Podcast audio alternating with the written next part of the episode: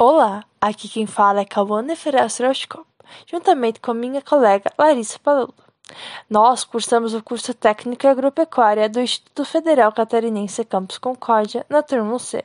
Hoje, iremos falar sobre a poetisa Florbela Espanca e sua obra A Mulher. Venha conosco saber mais sobre esta linda obra.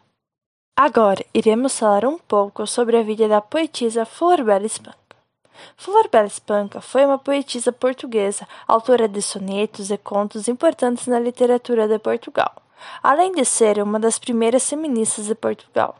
Sua poesia é conhecida por um estilo peculiar, com forte teor emocional, onde o sofrimento, a solidão e o desencanto estão aliados ao desejo de ser feliz.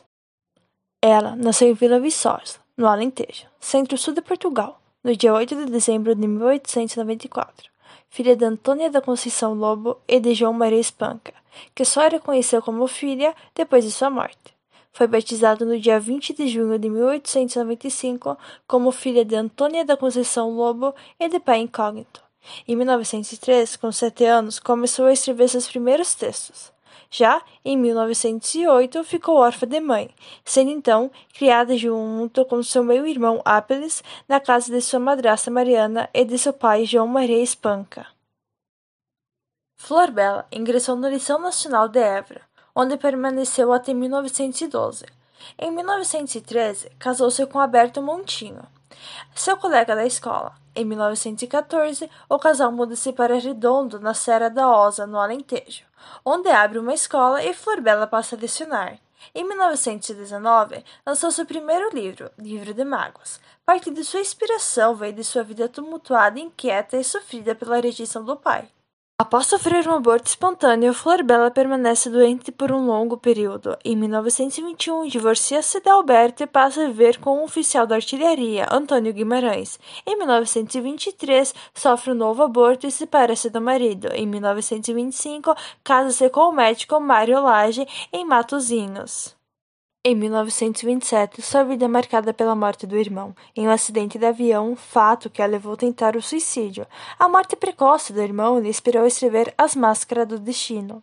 Com caráter sentimental, confessional, sempre marcada pela sua paixão e sua voz feminina, fato esse que a tornou uma grande figura feminina das primeiras décadas da literatura portuguesa do século XX. Deixou sua marca feminina após produzir sua grande obra A Mulher. Florbela Espanca suicidou-se com o uso de barbitúricos no dia do seu aniversário, às vésperas da publicação de sua obra-prima, Charneca em Flor, que só foi publicada em janeiro de 1931. Agora vamos ouvir o poema A Mulher, de Florbela Espanca.